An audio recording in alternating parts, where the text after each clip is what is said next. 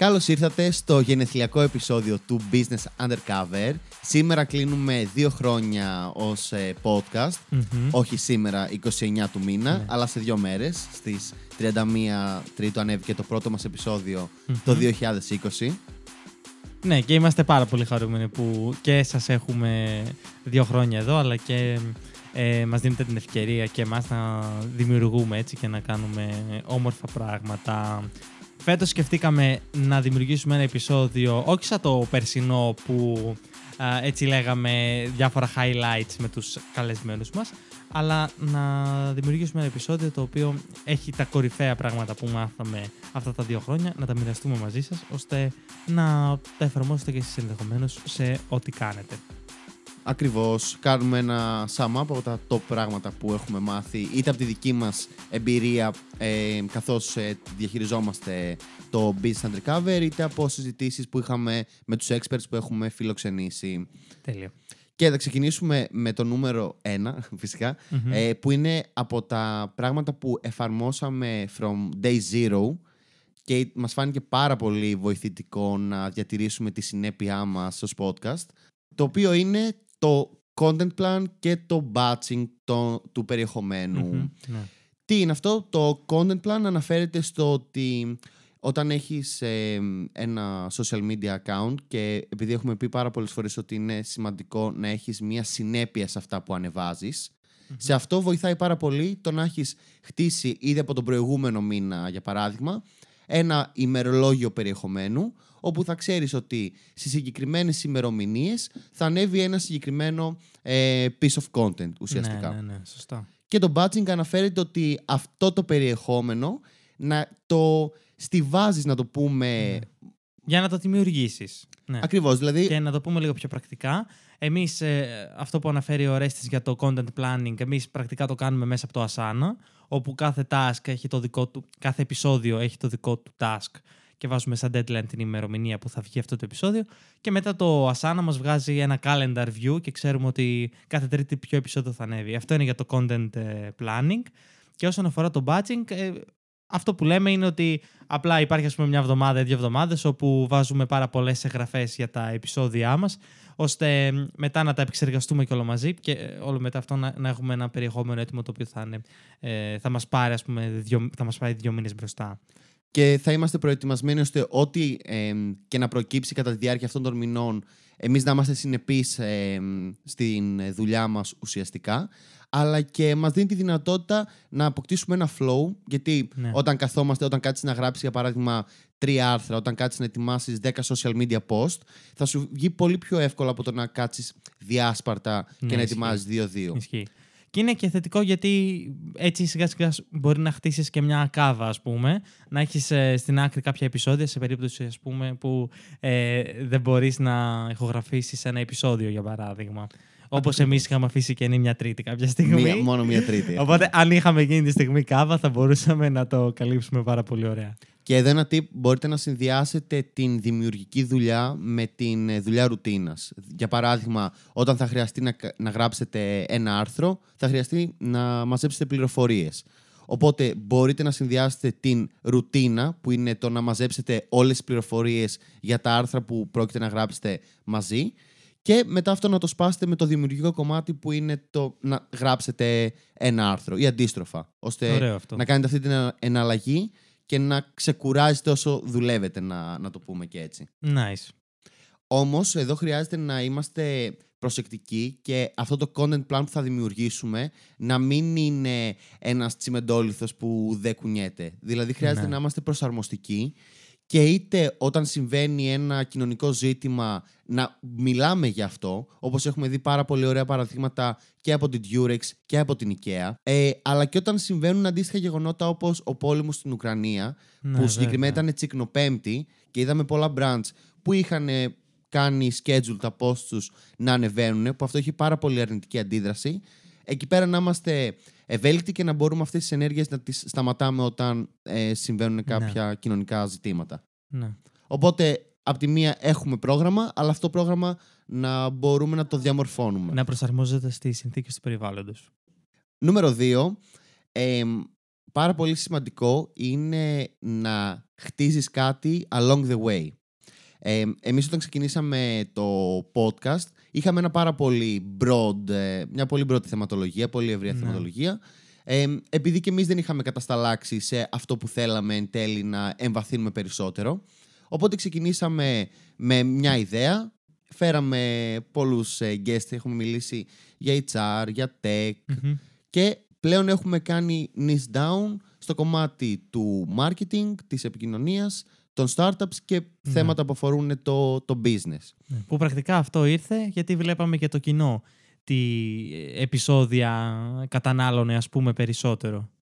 Ακριβώς, οπότε χρειάζεται να δημιουργήσεις ένα αρχικό προϊόν, μια υπηρεσία, το MVP που λέμε, Minimum Viable Product, ώστε αυτό να το εφαρμόσεις, να δεις τι ανταπόκριση έχει το κοινό, Ναι. ποια στοιχεία του φαίνεται να έχουν περισσότερο ενδιαφέρον και να χτίσεις πάνω σε αυτό. Οπότε να ακολουθήσεις τη λογική χτίζω, εφαρμόζω, προσαρμόζω.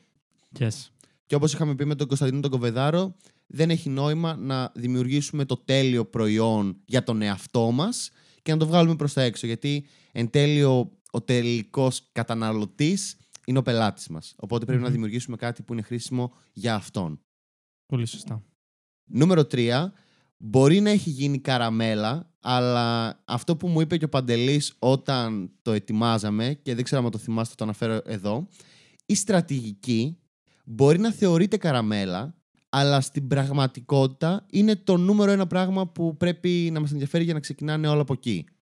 Μπορεί να, να ακούμε συνεχώς ότι ό,τι και να κάνεις πρέπει να έχεις στρατηγική και όλο αυτό ίσως να έχει κουράσει σε εισαγωγικά, αλλά το πώς αυτό εφαρμόζεται στην πράξη, Είναι τελείως διαφορετικό πράγμα, ναι. ακριβώς. Νούμερο 3 είναι ότι οτιδήποτε και αν κάνεις, είναι πάρα πολύ σημαντικό να χτίσει μια κοινότητα γύρω από το προϊόν και την υπηρεσία σου. Είτε με την κυριολεκτική έννοια, όπως ένα group στο Facebook Μμμ. ή πλέον το Discord που είναι πάρα πολύ popular, αλλά είτε μεταφορικά με την έννοια του να δημιουργήσεις ένα πιστό κοινό το οποίο αλληλεπιδρά μαζί σου, σε ακολουθεί, δίνει feedback και ιδέες για τα προϊόντα ή τις υπηρεσίες που θα ήθελε να δει από εσένα Μμμ. και όπως καταλαβαίνεις αυτό είναι πάρα πολύ ουσιαστικό στο να δημιουργήσεις ένα flow από ιδέες από τους ίδιους τους καταναλωτές σου. Ναι.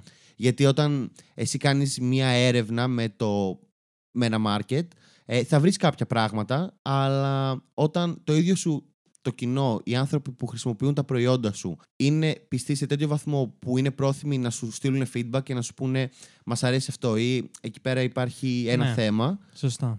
Αυτό μπορεί να ε, βοηθήσει πάρα πολύ στο να κάνεις growth στην ε, επιχείρησή σου. Νομίζω πολλά μαθήματα περί community μπορούμε να δούμε από το Brain Hacking Academy. Νομίζω ότι θα τρέχουν πάρα πολύ ωραία από την άποψη του community. Είναι πολύ ωραίο. Και ότι το αποκαλούν, αποκαλούν τους ανθρώπους brain hackers από το manifesto που έχουν βγάλει Μμμ. μέχρι ε, όπως όλο αυτό το έχουν μπραντάρει. Είναι, είναι πάρα πολύ ωραίο παράδειγμα.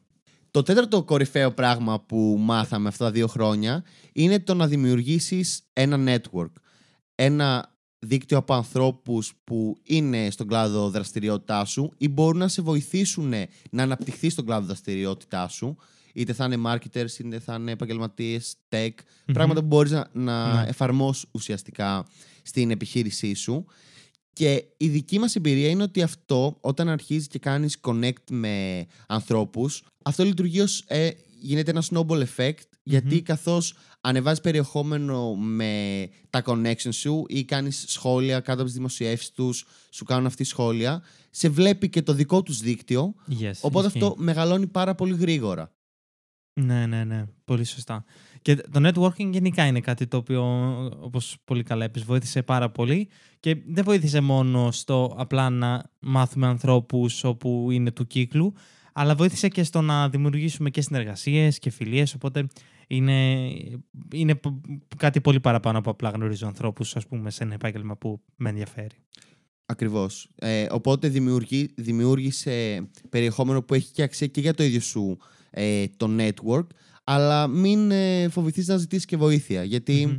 μία από τις ερωτήσεις που μας κάνανε ειδικά στην αρχή το, το πώς βρίσκουμε τους guests μας, Ε, Όντως, πολύ λίγους ξέραμε εκ των προτέρων. Ε, βέβαια. Στείλαμε Ναι. ένα μήνυμα, εξηγήσαμε το τι θέλουμε να κάνουμε, Ναι, ναι, πώς ναι. βλέπουμε ότι αυτοί ε, μπορούν να δώσουν αξία ε, σε αυτό που προσπαθούμε και οι Ναι, περισσότεροι βέβαια. ήταν πολύ πρόθυμοι να βοηθήσουν. Ε, ναι. Και σε κάποιους που έχουμε φέρει έχουμε επιμείνει. Και ήταν ωραίο που ήρθανε και, και κάναμε ε, πολύ ωραία επεισόδια. Επομένως δημιούργησε ένα επαγγελματικό δίκτυο με ανθρώπους που μπορείς να συνεργαστείς Ναι. και να προσφέρεις και εσύ αξία σε αυτούς αλλά και εκείνοι να προσφέρουν αξία σε αυτό που κάνεις. Και συνεχίζουμε με ένα από τα βασικότερα πράγματα και μαθήματα που ίσως και να έχει γίνει καραμέλα Μμμ. αλλά δεν είναι, είναι η στρατηγική.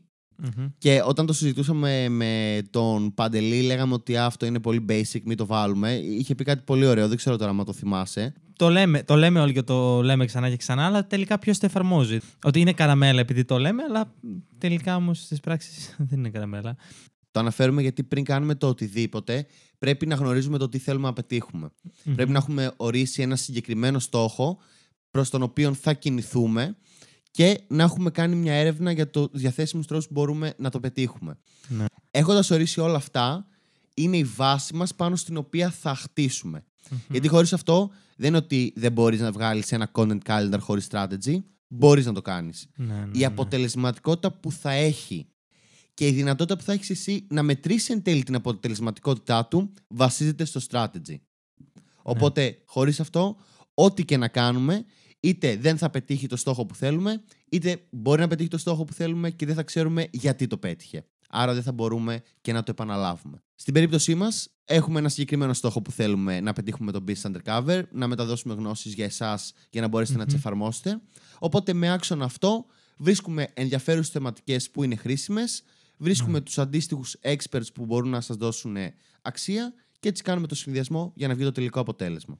Ναι, βέβαια, βέβαια. Και κάτω από αυτή την ομπρέλα εννοείται μπαίνουν και όλα τα υπόλοιπα πράγματα που κάνουμε, είτε είναι το BQ Plus, είτε είναι το How to Start Your Podcast. Και τέλος, εμ, είναι πάρα πολύ σημαντικό να κάνεις hire ένα specialist to get the job done. Δηλαδή, όταν εσύ έχεις μια επιχείρηση, ε, για παράδειγμα φτιάχνεις κοσμήματα, εσένα η δουλειά σου είναι να δημιουργείς αυτά τα κοσμήματα, να ψάχνεις για συνεργασίες που μπορείς να κάνεις, καλύτερα υλικά, καλύτερη εξυπηρέτηση των πελατών.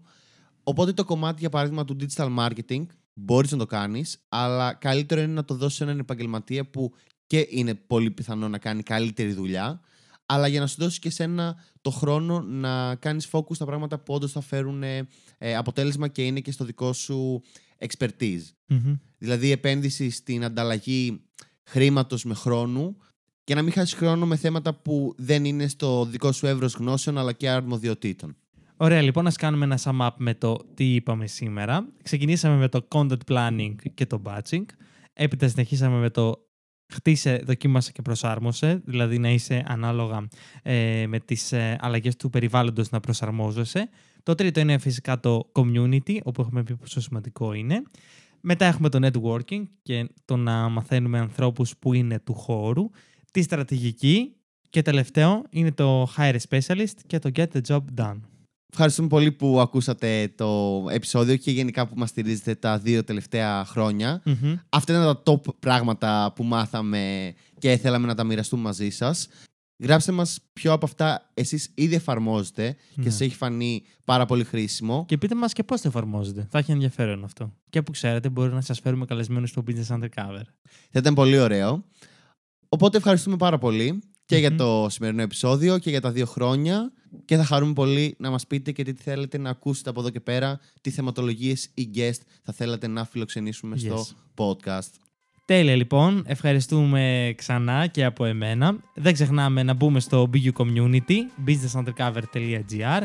Εκεί αποκτάτε πρόσβαση γενικά σε οτιδήποτε καινούριο βγάζουμε, αλλά και ε, στην digital εργαλειοθήκη του Business Undercover. Και επίσης το Patreon account μας, το BU Plus, buplus.gr, όπου αποκτάτε πρόσβαση σε επιπλέον περιεχόμενο και το Virtual Room του Τάσου που πρόσφατα κάναμε και το ανεβάσαμε επίσης πολύ πρόσφατα.